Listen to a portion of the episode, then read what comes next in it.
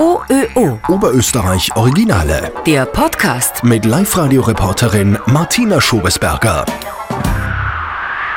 Dieser Mann lebt im Auge des Sturms, am windigsten Ort Oberösterreichs. Alex Neubach ist Wirt im Gasthaus Edelweiß am Feuerkogel in Ebensee auf eintausendsechshundert Metern Seehöhe. Wind ist er gewohnt, aber was bei Sturm Julia vor zwei Wochen los war, das hat selbst den winderprobten Wirt erschreckt.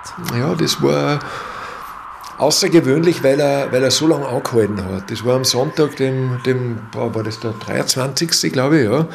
Fasching, Sonntag war das, ja. Und es war einen ganzen Tag, es war kein Liftbetrieb.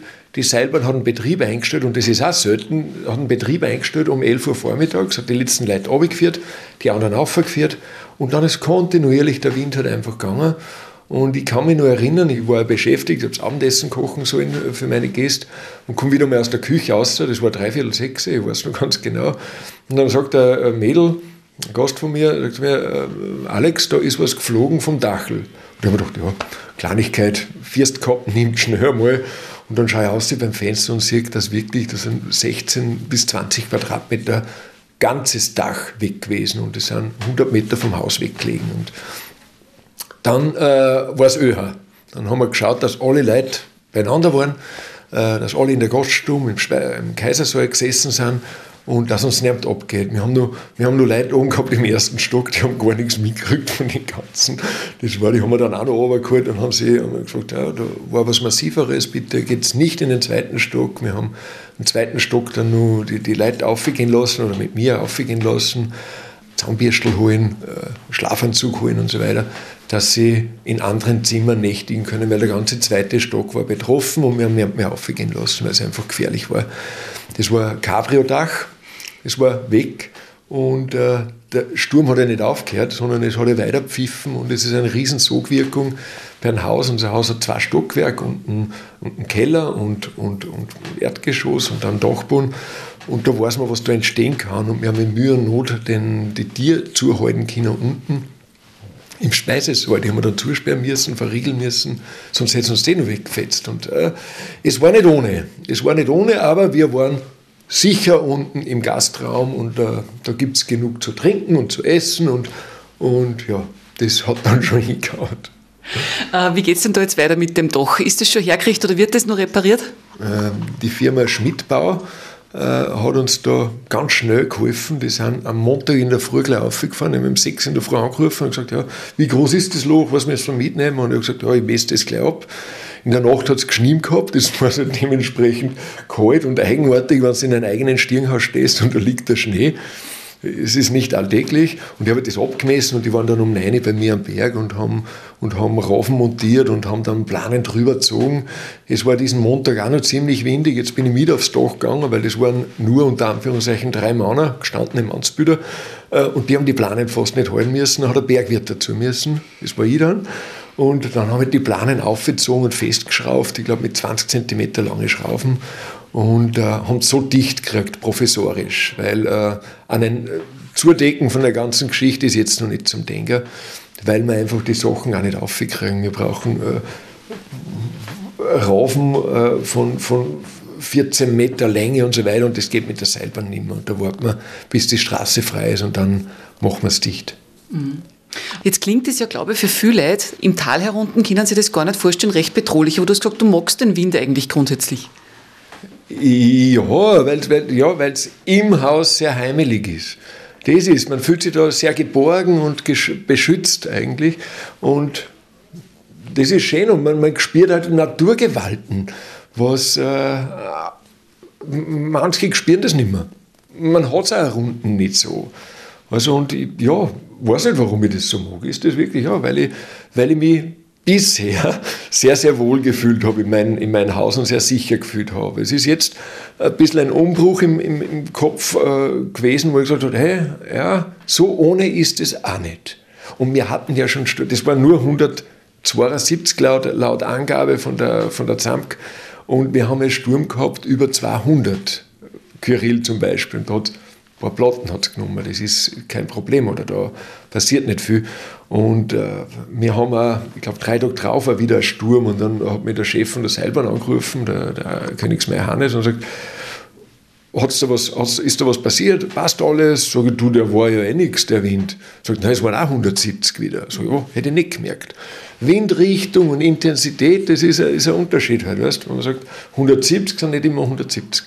Mhm. Oder, kommt drauf an, wo er herkommt. Und da hat es ihm recht taugt, diesen, diesen dreiundzwanzigsten zweiten Jetzt habe ich auch von der Zentralanstalt für Meteorologie und Geodynamik ähm, gerade erst vorgestern die Bilanz gekriegt, am Feuerkogel äh, siebzehn Tage im Februar mit Windspitzen von mindestens hundert Kilometer pro Stunde. Das sind dreimal so viele wie üblich, normalerweise in der Zeit.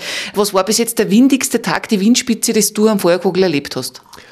Der windigste Tag war Europarekord sogar, das war Kyrill zweitausendsieben.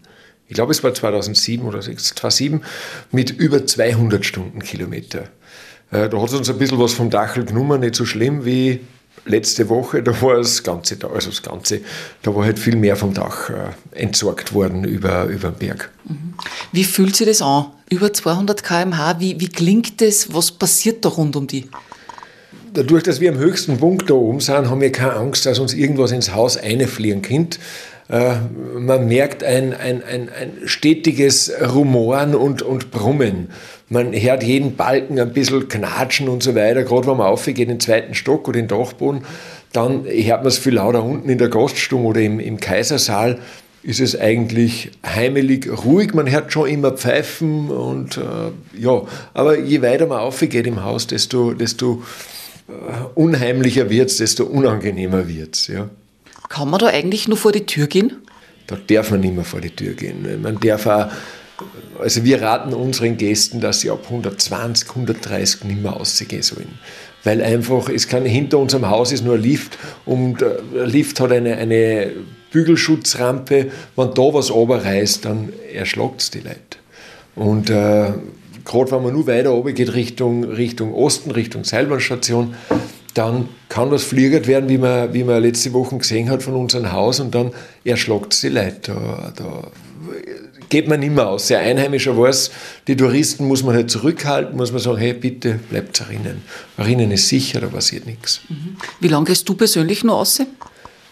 Dass ich, wenn ich das Haus, dass ich das Haus sicher machen kann, gehen wir, gehe aus hundertzwanzig, hundertdreißig. Und es kommt immer darauf an, welche Windrichtung ist. Wir spüren schon ein bisschen auch, dass ich sage, jetzt bleibe besser drinnen, aber das merkst du eh schon an den Wettervorhersagen. Jetzt kommt eine, eine ziemliche Sturmfront, dann macht man das Haus schon sturmsicher. Also sagt, hey, schaut mal rundherum, ist irgendwas locker, steht irgendwas herum und das verrammt man oder macht nur, macht nur Garagentier zu oder so.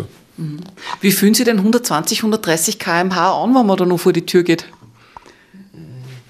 Streckt einmal die Hand auf der Autobahn aus. Das, das sind auch hundertdreißig ungefähr. Ich finde hundertzwanzig, hundertdreißig nicht so schlimm, aber es ist schon gefährlich. Also man soll sich nicht spülen damit. Und äh, ab hundertfünfzig ist es absolut ein No-Go, dass man draußen bleibt. Mhm. Äh, wie fühlt es sich an? Ja, Kopf auszustrecken auf der Autobahn, keine Ahnung, weiß ich nicht.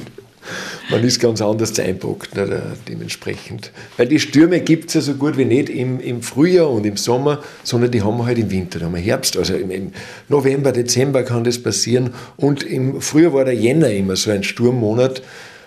Und jetzt hat sich, hat sich halt entwickelt, oder dieses Jahr hat sich halt herausgestellt, dass der Februar so ganz extrem war. siebzehn, ich habe es nicht gewusst, dass siebzehn Sturmtage waren. Ja, ich kann mir es vorstellen, weil... Weißt du, wir haben da, wir haben da internationale Gäste, wir haben, wir haben die Wiener Semesterferien, waren so, so Tage, wo man, wo ich glaube, die Leute drei Stunden, äh, drei Stunden, drei Tage im Haus sitzen haben müssen, weil kein Liftbetrieb war. Dann habe ich da Schnapsverkostung gemacht. Das ist der Sommerhof, der, der Christian aufgekommen, und dann haben wir halt Schnaps verkostet einmal da oben für die Erwachsenen. Das ist für die Kinder dann ein bisschen zacher. Gott sei Dank haben wir einen, einen, einen Beamer mit Leinwand, und dann spielt man halt wieder mal einen Kinder, Kinderfilm, oder man steckt irgendein eine Playstation an oder so, und dann beschäftigen sie die auch ein bisschen, und, oder, oder ein Brettspiel, wieder, wir haben eine große Auswahl an verschiedenen Brettspielen, dass die halt untereinander spielen, und es, es ist dann lustig, dass dann die Holländer mit den Österreicher und, und, und die Deutschen und vielleicht auch mit den Engländern miteinander spielen, weil ja, das, das zählen kann man gleich einmal, und, und es ist dann auch, irgendwie ist ganz heimelig, wenn nichts passiert. Das heißt, dass man halt dann eingeschlossen im Wind, im Sturm. Ganz genau. Und, und wie gesagt, es ist dann gemütlich drinnen und man hört den Wind vorbeipfeifen. Und, und ja, ich, grundsätzlich mag ich das ganz gern, wenn es jetzt lang dauert. Und, und wann, wann ich weiß, das Dachl halt. Mhm. Du bist ja am Berg groß geworden. Was, was sind da so die Herausforderungen äh, im ganz normalen Alltag, die für dich äh, ganz anders waren? Äh, wir waren bis zweitausendzehn nur mit der Seilbahn erreichbar. Äh, wir haben halt wirklich alles mit der Seilbahn oder Großumbauten mit dem Hubschrauber transportiert gekriegt. Wir haben seit zweitausendzehn jetzt Gott sei Dank eine Forststraßen, Versorgungsstraßen, da geht alles ein bisschen leichter.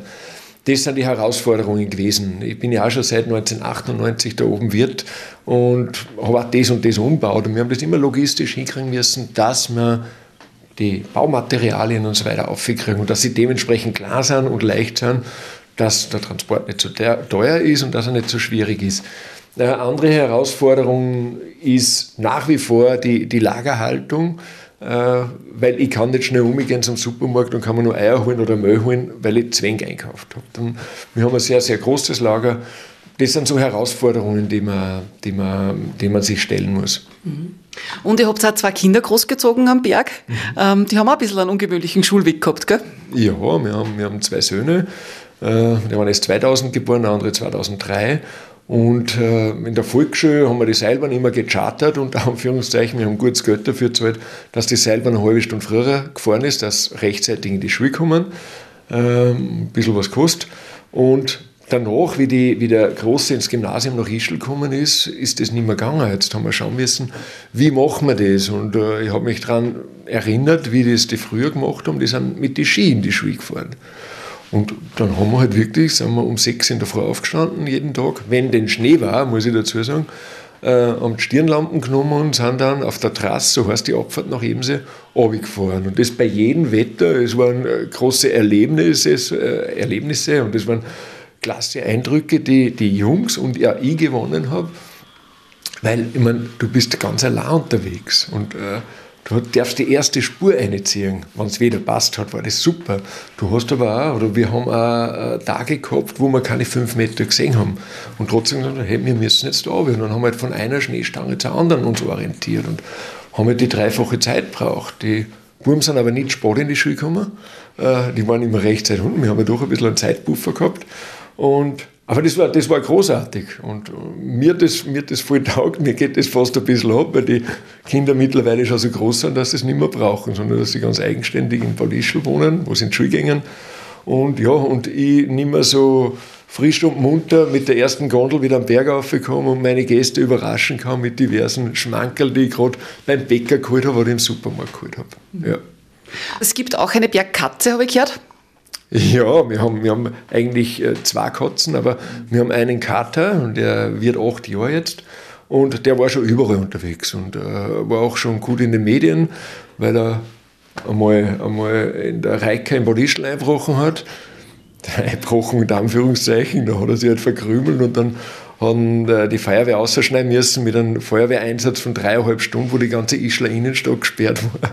Das ist unser Kader Socke. Und, und äh, letztes Jahr, zweitausendneunzehn, äh, ist er auf Katrin marschiert, weil er einfach ein Bergkater ist. Und dann werden wir mit runtergenommen und der Tierarzt hat uns angerufen und gesagt, ja, habt ihr einen Kater namens Socke? Sag ich, ja, der geht uns schon zwei Tage an. Sag, ja, der war auf der Katrin und geholzen wieder an. Ja, das ist der Socke. Und bei uns am Feuerkogel, da ist er altbekannt und überall schon äh, zu Hause und äh, unterwegs. Also vier oder fünf Tage auch nicht daheim, das ist kein Thema. Wie erkennt man den Socke? Er ist schwarz-weiß und hat einen weißen Socken. O Ö O Oberösterreich Originale.